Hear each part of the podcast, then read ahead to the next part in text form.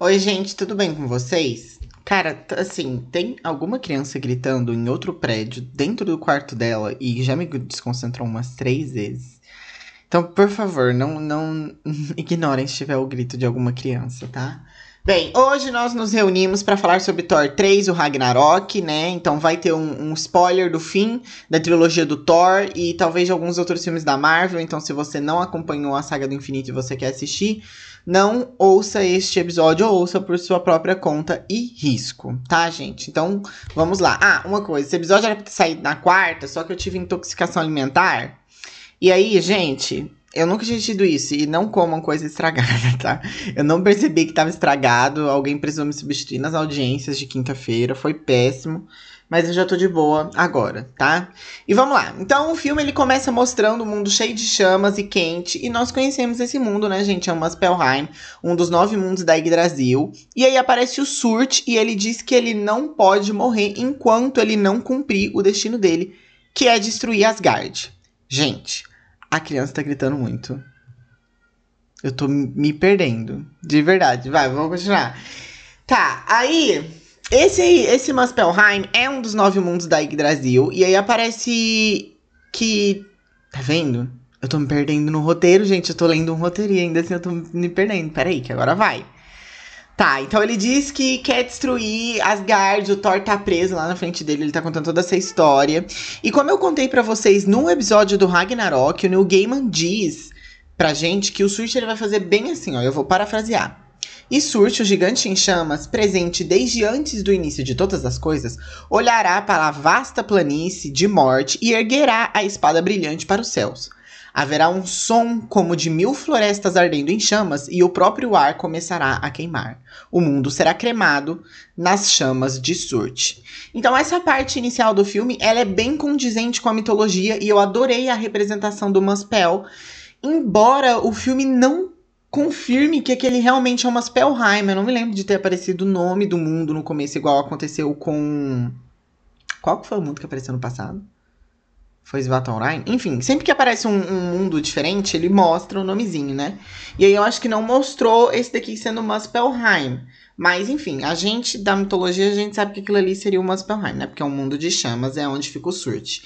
Aí também tem toda aquela parte do dragão no final, quando o Thor tá sendo chamado de volta pra Bifrost. E aquele dragão poderia ser o Nidhogg, mas também não é nada confirmado. O dragão acaba morrendo, enfim, né? Não vamos confirmar nada.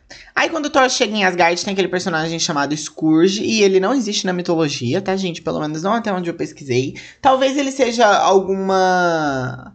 algum mescle de algum personagem mitológico, igual aconteceu com aqueles companheiros do Thor, né? Que eu falei no. Acho que foi no episódio. No primeiro episódio sobre essa trilogia, eu expliquei certinho que eram personagens inspirados em alguns heróis ali da, da mitologia nórdica. Aí o Thor. Aí tem todo aquele teatrinho, na verdade, muito engraçado ali no começo, né? Que o Loki tá se disfarçando de Odin, aí é uma representação do filme 2, enfim, aquilo ali é bem engraçado. Gente, esse filme é muito melhor que os outros dois. Sério, assim, dá de 10 a 0. Aí o Thor ele vai visitar o Doutor Estranho e tem aquele momento em que ele começa a beber cerveja, mas não importa o quanto ele beba, a taça se enche de novo. Isso me lembrou aquele momento na mitologia quando o Thor vai visitar o gigante Utgard. É, e aí ele começa a beber de um chifre só que nunca acaba. E na verdade o chifre era uma ilusão feita pelo gigante, né? E o Thor, na verdade, estava bebendo oceano. Provavelmente não é uma referência. E eu viajei isso aqui, gente, mas é porque me lembrou, eu decidi colocar aqui no roteiro, tá? Enfim.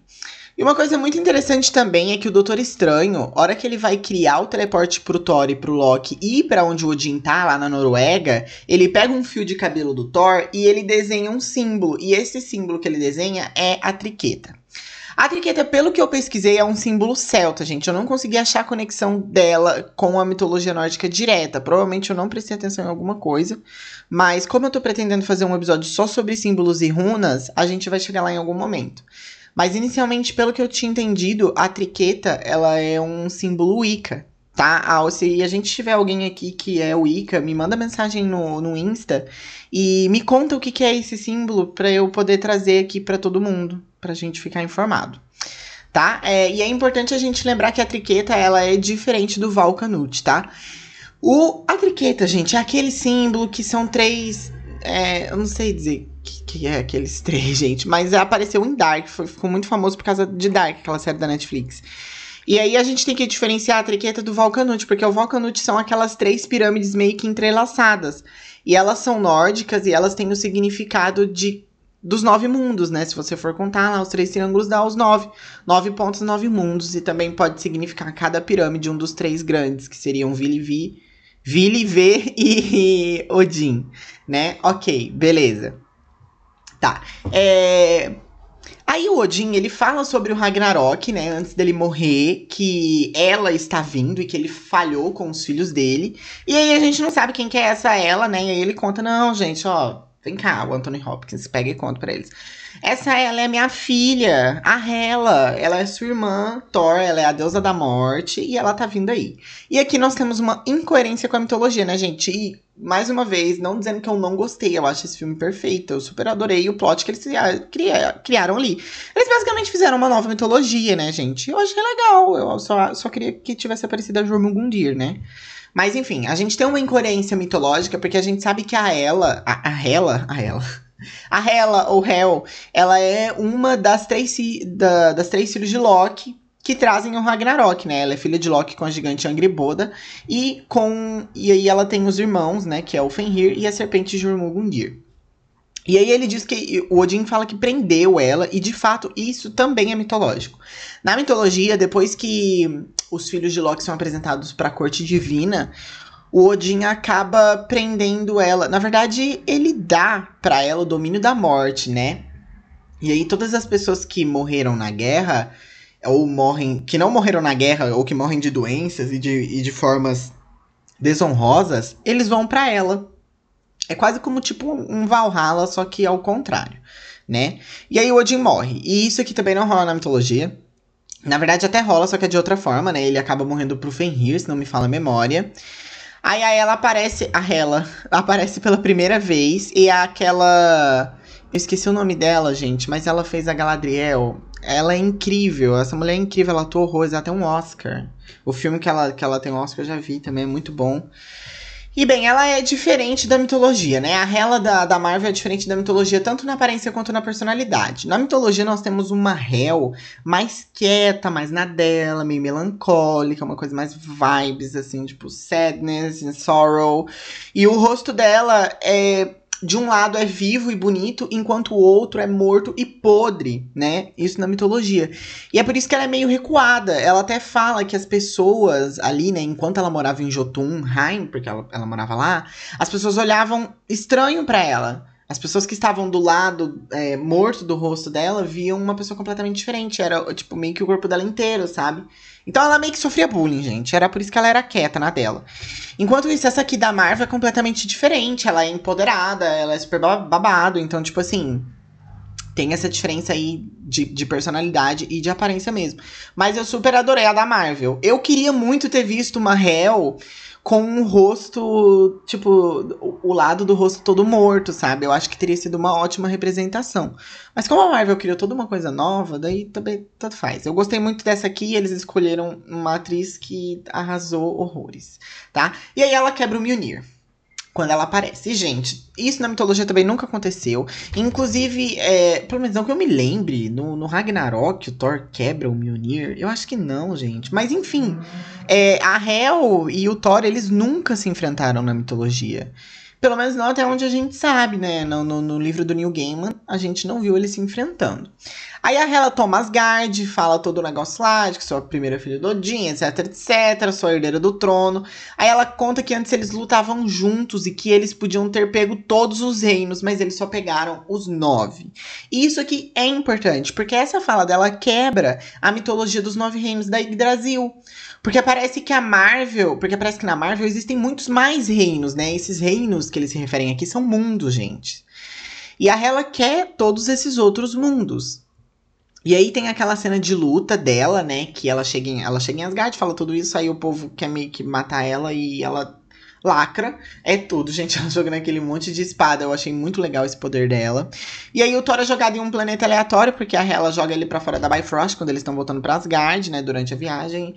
E aí essa esse planeta não tem nada mitológico, então nem vou falar dele. Mas aparece uma personagem muito interessante que é a Valkyria. É interessante a gente entender que essa personagem ela é somente uma Valkyria e não a deusa Freya, que era considerada uma Valkyria, ou a primeira Valkyria, ou as protetoras das Valkyrias. Enfim, não é a, a, a deusa Freya, tá? Daí tem aquele flashback das Valkyrias lutando contra Hel, o que também não rolou na mitologia. Mas basicamente as Valkyrias são guerreiras que levam as almas caídas, isso na mitologia, né, gente? Elas são guerreiras que levam as almas caídas em batalha pro Valhalla elas fazem aí essa travessia, né? E daí a Hela destrói aquela parte de cima do teto de Asgard, que tem uma pintura mostrando a conquista do Odin com ela, deles conquistando os nove mundos, etc. E aí a Hela tá montada num lobo gigante, e esse lobo gigante é o Fenrir da Marvel. Tanto que a, a Hela, a hora que vai reviver, ela até chama ele de Fenrir, né? Acho que ela fala Fenris, na verdade, não, não Fenrir.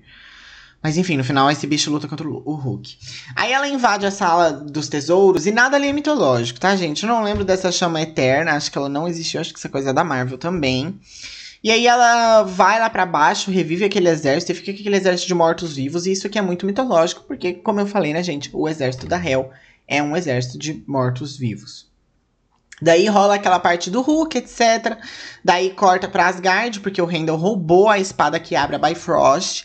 É, e aí ele pega o povo do que mora ali em Asgard e esconde eles em um lugar pra Hel não pegar, porque a Hel quer matar eles. Enfim, aí é o, o próprio plot do filme, né, gente? E aí, gente, uma coisa que eu queria comentar aqui que não tem nada a ver é que a voz do Hulk em inglês parece muito a voz do Pedro Sampaio.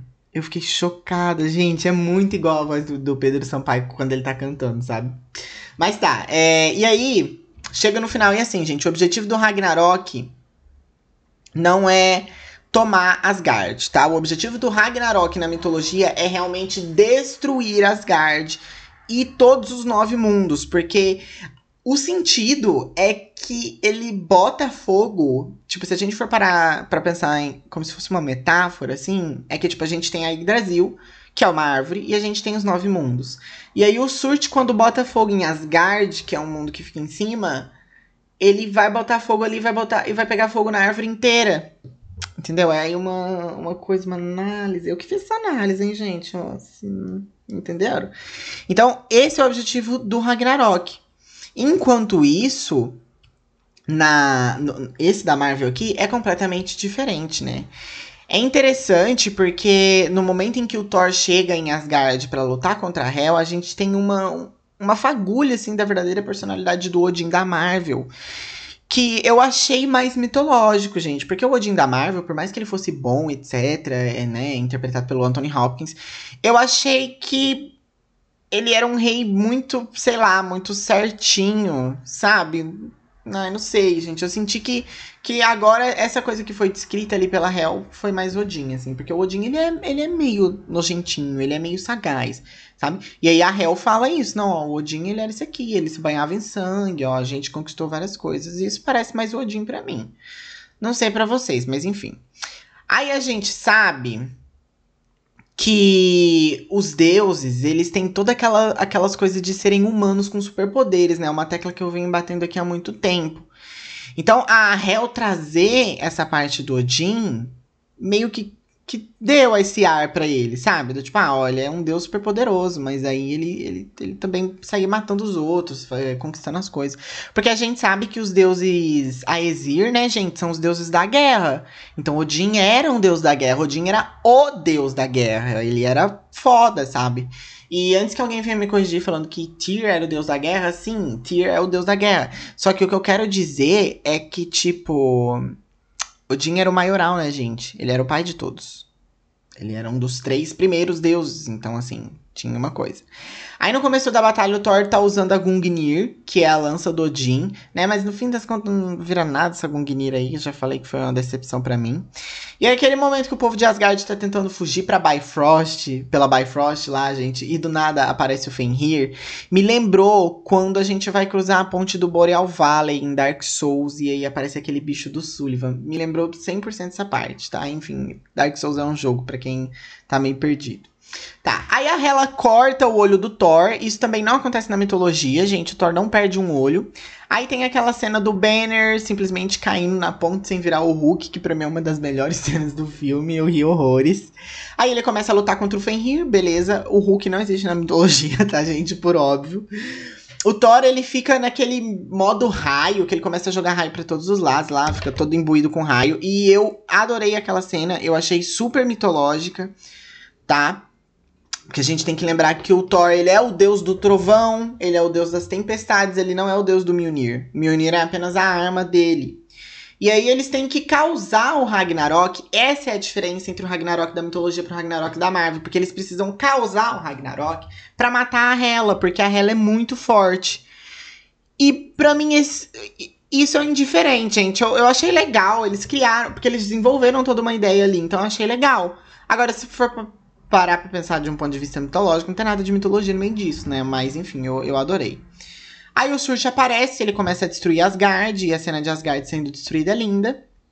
E aí isso acaba, né? É, todos os aspectos mitológicos do terceiro filme do Thor. Assim, gente, eu adorei esse filme, como eu falei. Ele tem bem bastante aspectos mitológicos, igual o primeiro. Acho que o primeiro ainda tem mais, né? O primeiro ainda nos rendeu um episódio aí de meia hora. Mas é porque ali foi a introdução do mundo, né? E, enfim, é isso. Eu espero que vocês tenham gostado. Eu ia, eu ia trazer isso aqui no formato de IGTV, né? Mas aí, gente, os IGTV foi com Zeus, porque. Ai, é muito complicado é, fazer toda a edição. Eu gostei daquele que eu fiz, mas a edição é complicada, complicado, né? Enfim, eu espero que vocês tenham gostado. Não se esqueçam de seguir o podcast no Instagram, arroba tudo de mitologia. A gente ainda vai ter mais um episódio amanhã, tá? E é isso. Tchau!